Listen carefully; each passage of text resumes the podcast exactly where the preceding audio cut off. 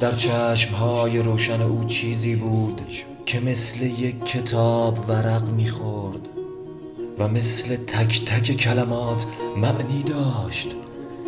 در چشمهای روشن او پرنده تخم می گذاشت و رشته کاجها حس می شد و یک نسیم کوچک مغرور ابرها را به لرزه میانداخت.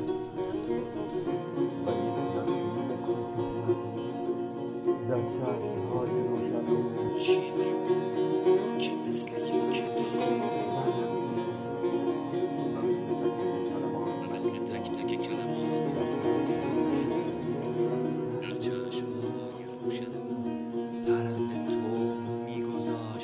و